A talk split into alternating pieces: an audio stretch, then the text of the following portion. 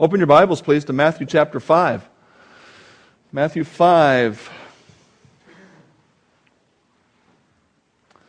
I spent uh, half a day Friday at Camp Gilead at the uh, Gilead board meeting. Uh, for those of you that are aware of our, our camp, we you know we send kids there uh, predominantly in the summer, and and uh, Gilead is an independent ministry, but it has about 30 member churches like ours. We're one of those churches, and and the board members are elected from those churches. And uh, I, I, began attending camp when I was in fifth grade. And so my history with Camp Gilead goes way back. And uh, this church was part of uh, Gilead back then in a little different way. But, uh, you know, I made, uh, I made some friends there at camp. One of them I'm still friends with. He lives here in the county. We're, we're currently working on a ministry project together. Um, met a lot of great people there over the years. When I was uh, young, uh, the whole idea of a youth group and a, a, youth pastor and so on was kind of in its infancy. And so a lot of churches didn't do a lot of what we typically think of as, as youth ministry. Um, nothing like what we're doing here in our church. And so going to camp once a year was just the highlight of my year uh, as, a, as a young person you know, the teaching of God's Word spoke to me in a unique way, and, and I just loved going to, going to camp every year. But being on the board isn't quite so much fun. First of all, I have to drive 90 miles on Friday morning through the tail end of the rush hour to get to the camp.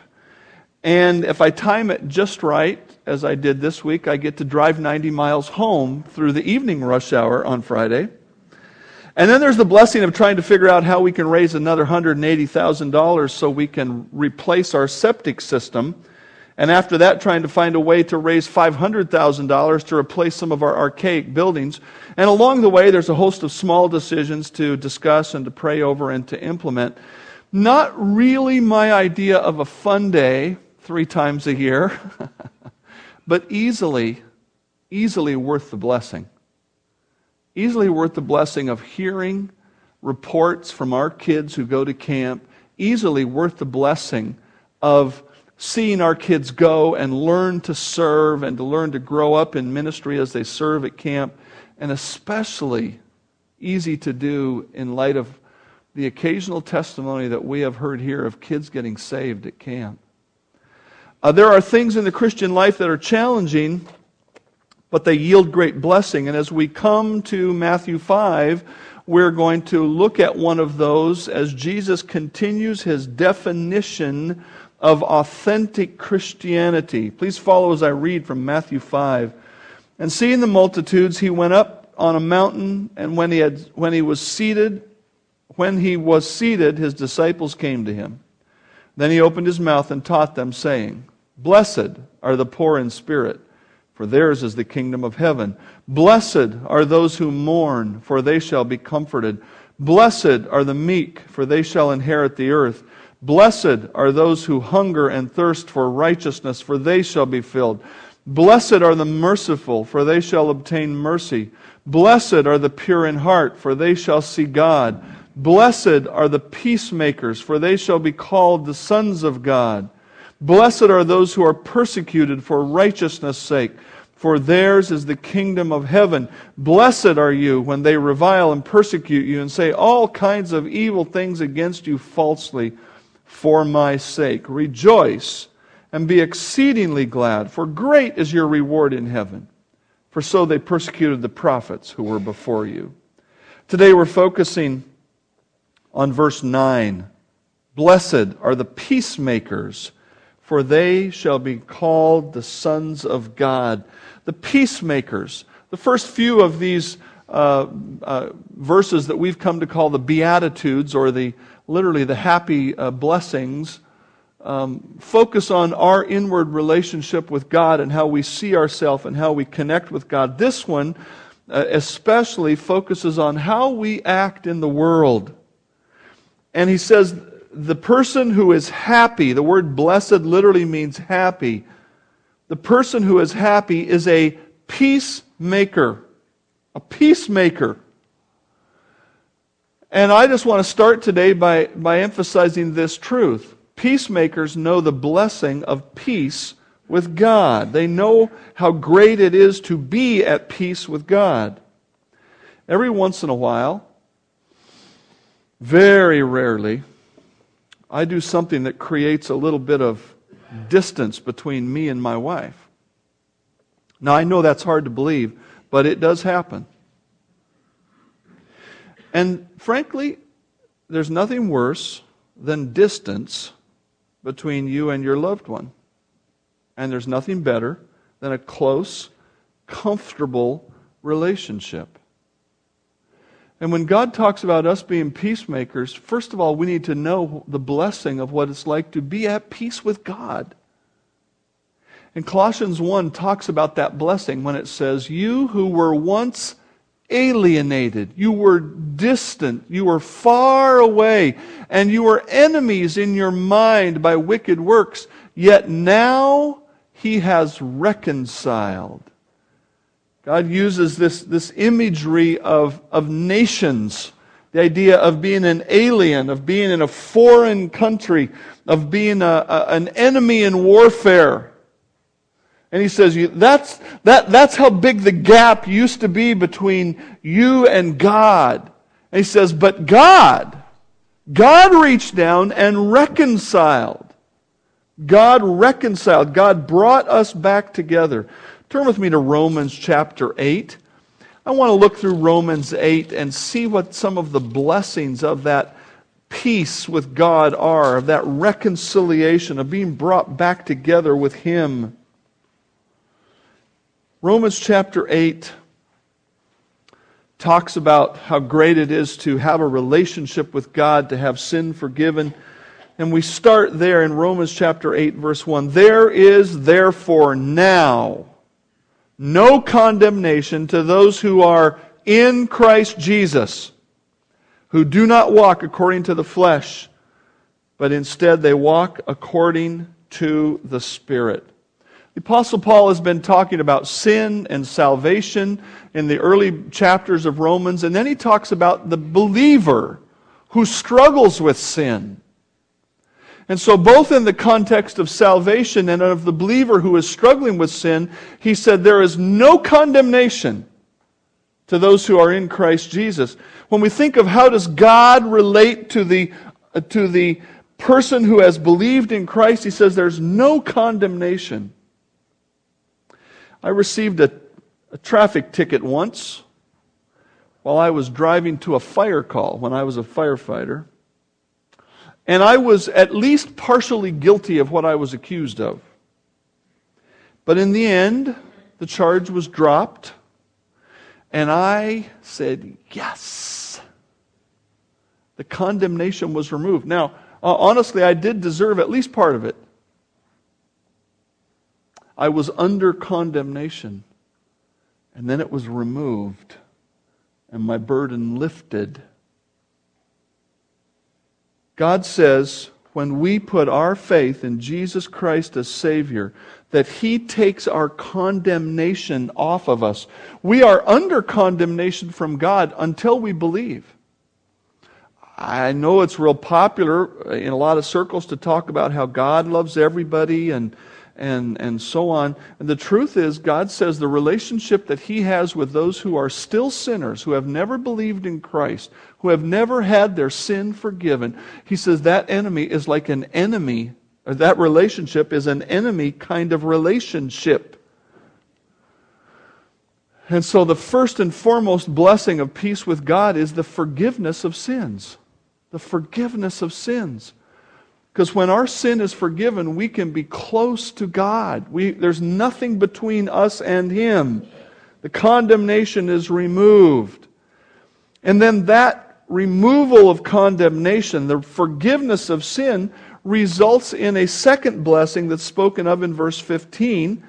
And I've called that a relationship of love. Romans 8 15. For you did not receive, when you believed in Christ, you did not receive the spirit of bondage again to fear, but you received the spirit of adoption, by whom we cry out, Abba, Father. The word Abba is a translation of, a, of an ancient word that really, we, in English, we would say the word daddy. You know, uh, when a child comes into a, a father's presence, do they stand at attention and say, Oh, most high and exalted Father? Or do they go, Daddy, Daddy, when he comes home from work? That's what he's talking about. He says, When we believed in Christ, the Holy Spirit came into us. We don't have to fear God anymore. He is our heavenly daddy. And it doesn't mean that we don't respect him and honor him and so on, but the relationship is one of love.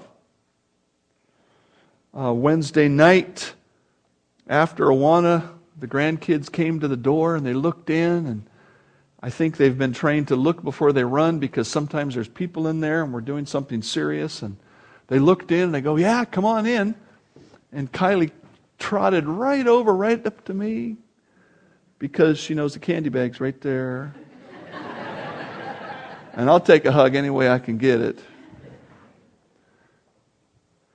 Did she stand at the door and say, Oh, oh most high and exalted grandfather, how will you receive me if I run into your arms? No. No. We have a relationship of love with God. John put it this way love has been perfected among us that we may have boldness in the day of judgment. He said, There is a day of judgment coming, but when that day comes, those of us who know Christ will run to God. We won't, we won't hide. We won't be scared. We will run to Him. We may have boldness in the day of judgment because as He is, so are we in this world. There is no fear in love, but perfect love casts out fear. Because fear involves torment, but he who fears has not been made perfect in love. As we understand who God is and who we are and, and what he has done in our relationship and we get to know him, we, we, we relate to him in love because he wants to relate to us in love. Certainly, God is a parent who will do what he needs to do to get us to walk righteously. But as we walk righteously, we have nothing to fear and everything to love. The, the next blessing that we understand from this passage is here in verse 16. Not only do we have this spirit of adoption of being of him being our daddy, but verse 16, the Spirit himself bears witness with our spirit that we are children of God, and if children, then heirs, heirs of God and joint heirs with Christ, if indeed we suffer with him that we may be also glorified together with him. The idea of, of being an heir with Christ has to do with our inheritance in heaven. We, uh, God has chosen to bring us together with Christ in a sense in, in which He inherits the whole universe and He is going to share the rule of that universe with us. And, and we have an expectation of heaven and of being with Him there. And, and part of that blessing, verse 16, is that the Holy Spirit is inside bearing witness with our spirit. Why can we look forward and uh, to the day of our death and think, I'm going to heaven someday? Why can we be certain about that? We can be certain because it is the Holy Spirit in us giving us certainty. I have been to many hospital rooms where the patients don't expect to recover. And I've seen that certainty. I've heard it in people's voices, I've seen it in their eyes. I've seen it in some of my loved ones and some of yours as we have sent them out to heaven. It doesn't come from us. It doesn't come from us being so strong to hang on to God with all of our might. It comes from God hanging on to us and the Holy Spirit in us, giving us that certainty. The blessings of our peace with God continue in verse 26 when he talks about answered prayer. Likewise, the Spirit, the Holy Spirit, helps in our weaknesses. For we do not know what we should pray for as we ought. But the Spirit Himself makes intercession for us with groanings which cannot be uttered. Now, He who searches the hearts knows the mind of the Spirit because He makes intercession for the saints according to the will of God. I work at praying according to the Bible. I, know that the best prayers come out of God's thoughts, and so I work at that. But as I meditated on this passage again this week, I realized can I possibly have the mind of God in my prayer? I mean, I can have it from His Word, I know that, but can I see things exactly like He sees it? I can't. But the great blessing of knowing Christ is the whole, it, it doesn't matter. Now, be careful. I'm not saying it doesn't matter how you pray. But what we can be encouraged with is this when we pray, the Holy Spirit is right there, taking that prayer and praying it on to God in a way that comes through to God perfectly. Perfectly. You know, and I would even think of it visually as, as somebody way up high who can see the whole world and see all of time. He can see what's ahead and, and, and, what's coming. And as I'm praying for myself or for other people, he takes my prayer and he looks out there and goes, Oh, this is, I need to modify this prayer just a little bit and bring it up to God. And the result is, as I pray, I'm, I'm confident that I'm talking to God, that God is hearing, but God is also helping my prayer. What a blessing. One more blessing, the second to the last that I want to look at here. Look in verse 28, this verse that's so familiar to us. And it's the blessing of encouragement in our difficulties verse 28, he says, We know that all things work together for good to those who love God, to those who are the called according to his purpose. God is able to make our difficulties matter, to make them useful. There's no such thing as a wasted hardship with God. I may not understand the deer in my headlight. I may not understand some people's poor choices. I may not understand the loss of a job. But I can know that God is weaving the threads of life into a beautiful piece of art that will bring glory to Him. There's no wasted hardship, there's no wasted difficulty. I can rest in what He's doing, I can be encouraged. The last blessing that I want to look at here from Romans 8 is this a guarantee a guarantee of God's love. Look at verse 31. What shall we say then? It's kind of a summary he starts here. What shall we say to these things? All these blessings he's been talking about. If God is for us, who can be against us? He who did not spare his own son, but delivered him up for us all, how shall he not with him also freely give us all things? He says, if God delivered Christ to the cross to pay for our sins, won't he give us everything else? Verse 33 Who shall bring a charge against God's elect or those who are saved? It is God who justifies, so nobody else can bring a charge in. Who is he that condemns? Is it Christ that died and furthermore is risen, who's even at the right hand of God, who also makes intercession for us? He says, Christ isn't going to condemn you, he makes intercession for you. Who shall separate us from the love of Christ? Shall tribulation or distress or persecution or famine or nakedness or peril or sword? As it is written, For your sake we are killed all day long. We are counted as sheep for the slaughter. Yet in all these things we are more than conquerors through him who loved us. For I am persuaded that neither death, nor life, nor angels, nor principalities, nor powers, nor things present, nor things to come, nor height, nor depth, nor any created thing shall be able to separate us from the love of God which is in Christ Jesus our Lord. Guarantee a guarantee. Sue and I bought a shade for our front window five years ago, and it broke. And it has a lifetime guarantee.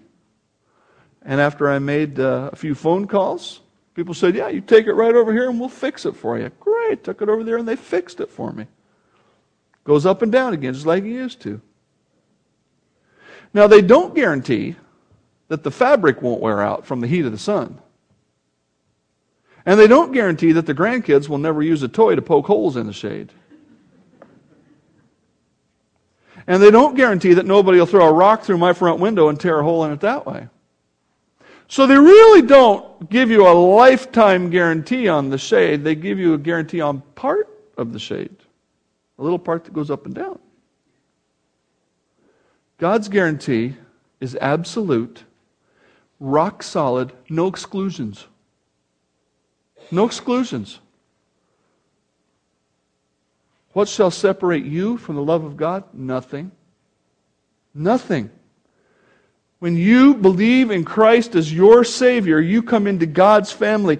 The Apostle John quoted Christ as saying, We come into Christ's hands, and Christ is in God's hands. And you can't be much more secure than that. It is a guarantee of God's love. Now, as we come back to Matthew chapter 5, I want you to understand that we've been talking about understanding the blessings of peacemaking. These are the blessings that we know in our salvation.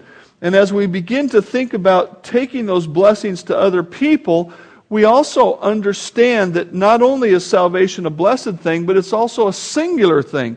There is a singular path to peace. And it's described for us here in Colossians 1. For it pleased the Father that in him, in Jesus, all the fullness should dwell, and by him to reconcile, to make peace by him, whether with all things, whether on earth or things in heaven, having made peace through the blood of his cross. And you who were once alienated and enemies in your mind by wicked works, yet now he has reconciled. We get this great blessing of reconciliation through the blood of Christ through the death of Christ on the cross. There's one way to having peace with God, and that's through salvation in Christ. I was in a neighborhood store in Tukwila once getting a Diet Coke or something, and somebody came in to ask the clerk for directions. They said, I'm trying to get to such and such a place. And I heard them talking, and the clerk said, I don't know. So I said, Oh, I can tell you. You know, you go right down here, you turn there, and so on, so on, so on. You know, there you go felt real, real helpful there. They got in their car and drove away, and I'm finishing getting my pop, and I thought, uh oh. I told them one wrong turn. And instead of sending them down into the commercial part of Tukwila, I sent them right up into the neighborhood. They're probably still driving around up there. now, it's possible to get where they wanted to go the way that I told them. However, they would have had to figure out a lot of bad directions and come up with some new solutions to get there. When we think about people making it to heaven, there's only one set of directions, and there is no plan B. There is no, oh, I made a wrong turn here. That's okay. I'll just keep going and I'll figure it out as I go. There is no plan B. There is one set of directions, and that set of directions is right here. Through the blood of Jesus Christ, through the blood of his cross,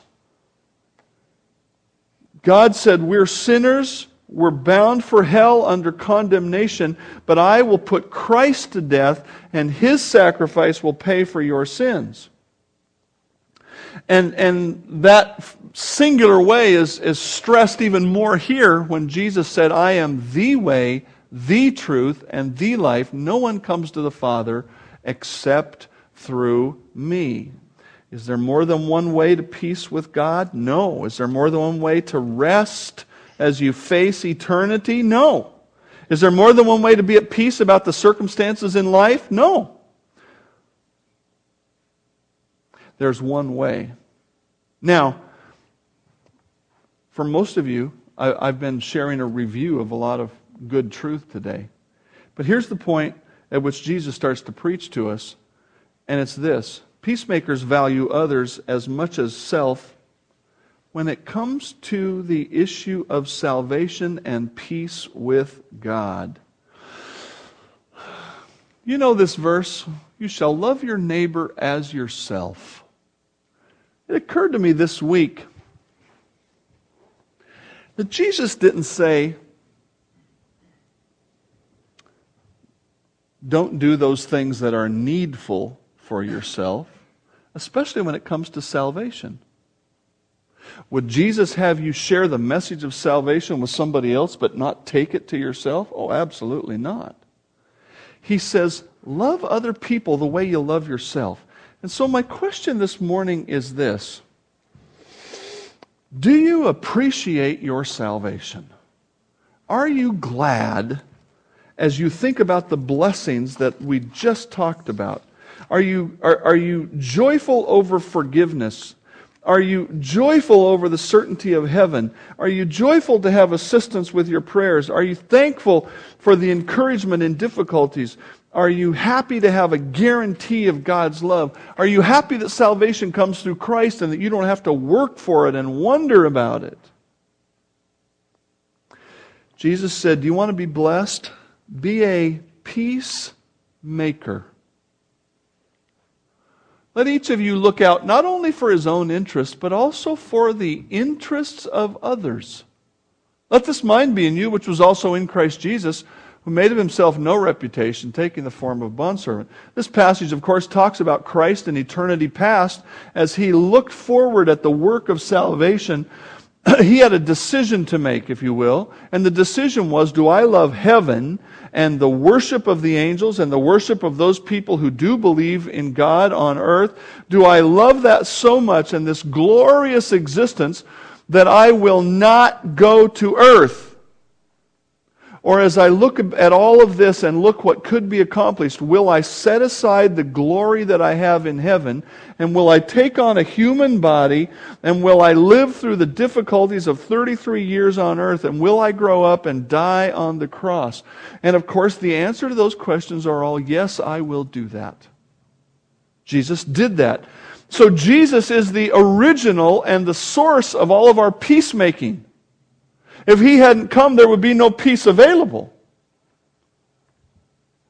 But he calls us to the same kind of self denial and the same kind of putting others uh, in that place uh, of, of effort. Look out not only for your own interest, but also the interest of others. Let this mind be in you, which was in Christ Jesus. So at Christmas time, we're thinking about what are we going to get for the kids? What are we going to get for the grandkids? What are we going to do with the decorations in the house? What are we going to have for dinner? What are we going to do uh, with crazy Uncle Phil? What are we going to do? What are we going to do? What are we going to get? All this stuff we're working on. And this is our own interest. Okay? God doesn't say it's wrong to have your own interest. But the challenge he brings is will you care for others as much as you care for yourself? Will you say, I wonder what these other people, where they're at in their relationship with God? In, in 2 Corinthians, God sums it up this way All things are of God who has reconciled us, us who are already believers, to himself through Jesus Christ, and he's given to us the ministry of reconciliation. I know full well that God is the one who saves people, not me. But He has given me this word and told me to go down and take people by the hand and bring them together with Him as much as I can serve as that middleman. And so He wants us to take someone else's hand and help them be reconciled to God. So, what does it mean to be a peacemaker? We're peacemakers when we bake cookies and take them to those who may be living in loneliness and say, God loves you. And here's a place where you can come and find out about that love. We're peacemakers when we help children understand Bible verses in the Awana group. And we, we sit with them and we say, This is what it means that Jesus died for your sin. And we're there you know, I, I, wish you would have the mental image when you go to Awana that you've got a hold of God's hand and you're trying to get some of these kids by the hand and bring them together. You are standing between God and man. Now, I know there's only one mediator between God and man, the man Christ Jesus. I understand that. But I also understand that God has given us the ministry of reconciliation. We're to be peacemakers. We're peacemakers when we help people apply God's word to their life. If we're in a casual discussion with somebody and they're trying to figure out what to do, and you say, This is this would be God's wisdom for you. We're peacemakers when we teach our children how to get along with others based on God's truth. We're peacemakers when we admit our wrong and ask forgiveness so that there might be peace between people as well as between us and God. We're peacemakers when we ask others to, to confront their own wrong and make things right with God and man. We're peacemakers when we witness to our friends and neighbors of the truth of God. We're peacemakers when we act like Christ as we live our life day by day so that others might see that and be drawn to God. We're peacemakers when we stop repeating wrongs and help heal relationships. We're peacemakers when we speak the gospel so that people can believe in Christ and become children of God. One commentator put it this way the believer who is practicing this verse is not only passively peaceful, like the meek, who keep the peace, but they are actively peaceful. I love that phrase. Actively peaceful by endeavoring to help others know peace from God. Another commentator put it this way when self is first, peace is last. It is always easier to stay uninvolved. It's always easier to stay uninvolved. One of the, one of the good things that's happened in our American culture since the uh, 9 11 attack of 2001 is that people have realized I, I have to do something. There are times when I have to do something. I can't just do nothing. You know, the famous words from Todd Beamer about let's take this plane and stop it from being used. You know, let's roll. And here they go, and they stopped a terrorist attack, uh, stopped part of it. People have said, hey, I can't be uninvolved. And so we hear stories regularly.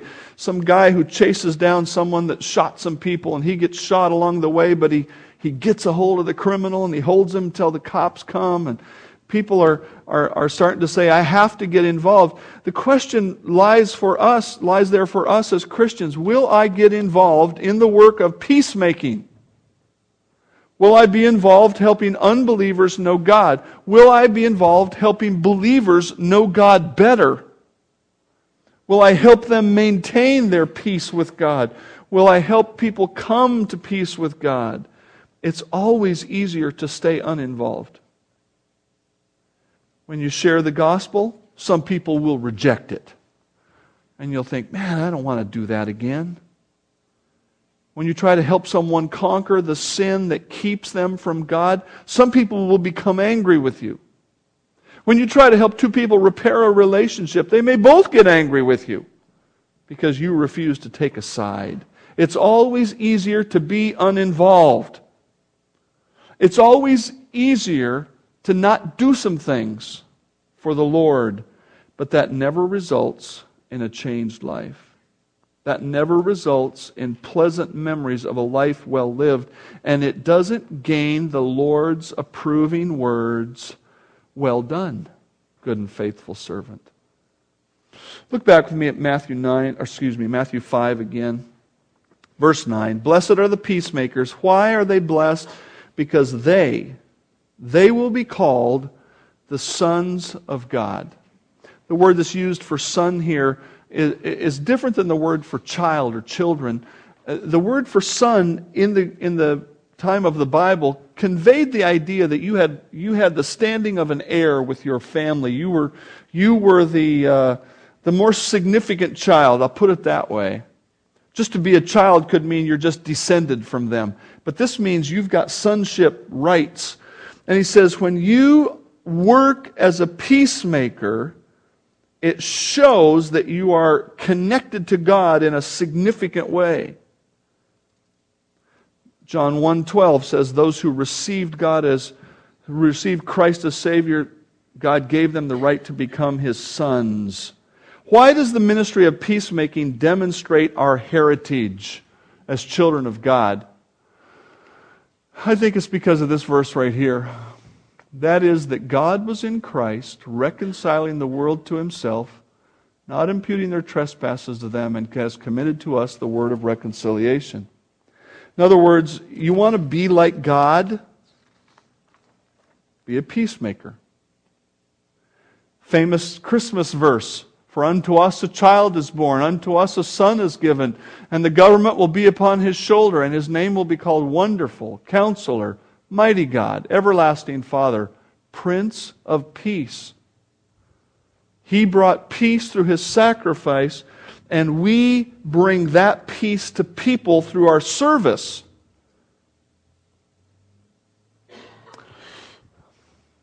Glory to God in the highest, and on earth peace, goodwill toward men.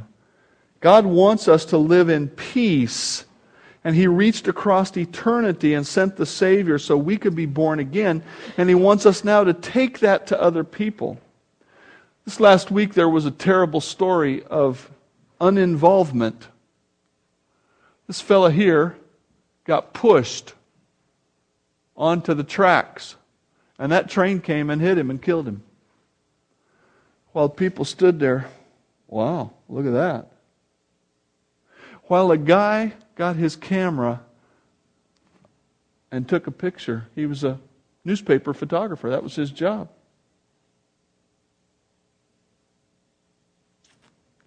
and you think, wow. You'd hope that in this picture there would at least be somebody getting a hold to him, trying to get him up. Maybe they can't do it in time. Maybe they aren't strong enough. Maybe it doesn't work. But it appears, and what actually happened was nobody tried. That's tu problema. It is his problem, not mine. Many people have criticized the photographer for not putting his camera down, trying to go help the guy. There are a lot of other people standing around too.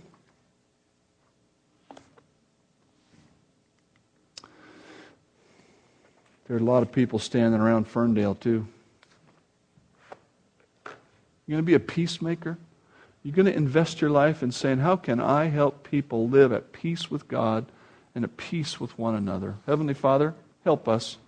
It's so easy to become self absorbed. It's so easy to become all about our own stuff. Help us. Help us not only to look at our own things, but also to look out for the interests of others who need to come to you. Help us be your peacemakers. Let us see some precious souls, some of your other sheep that you are trying to reach, let us see them come to you and let us be involved with that. We love you and we thank you for putting peace in our hearts. Help us to share that with others. I pray in Christ's name, amen.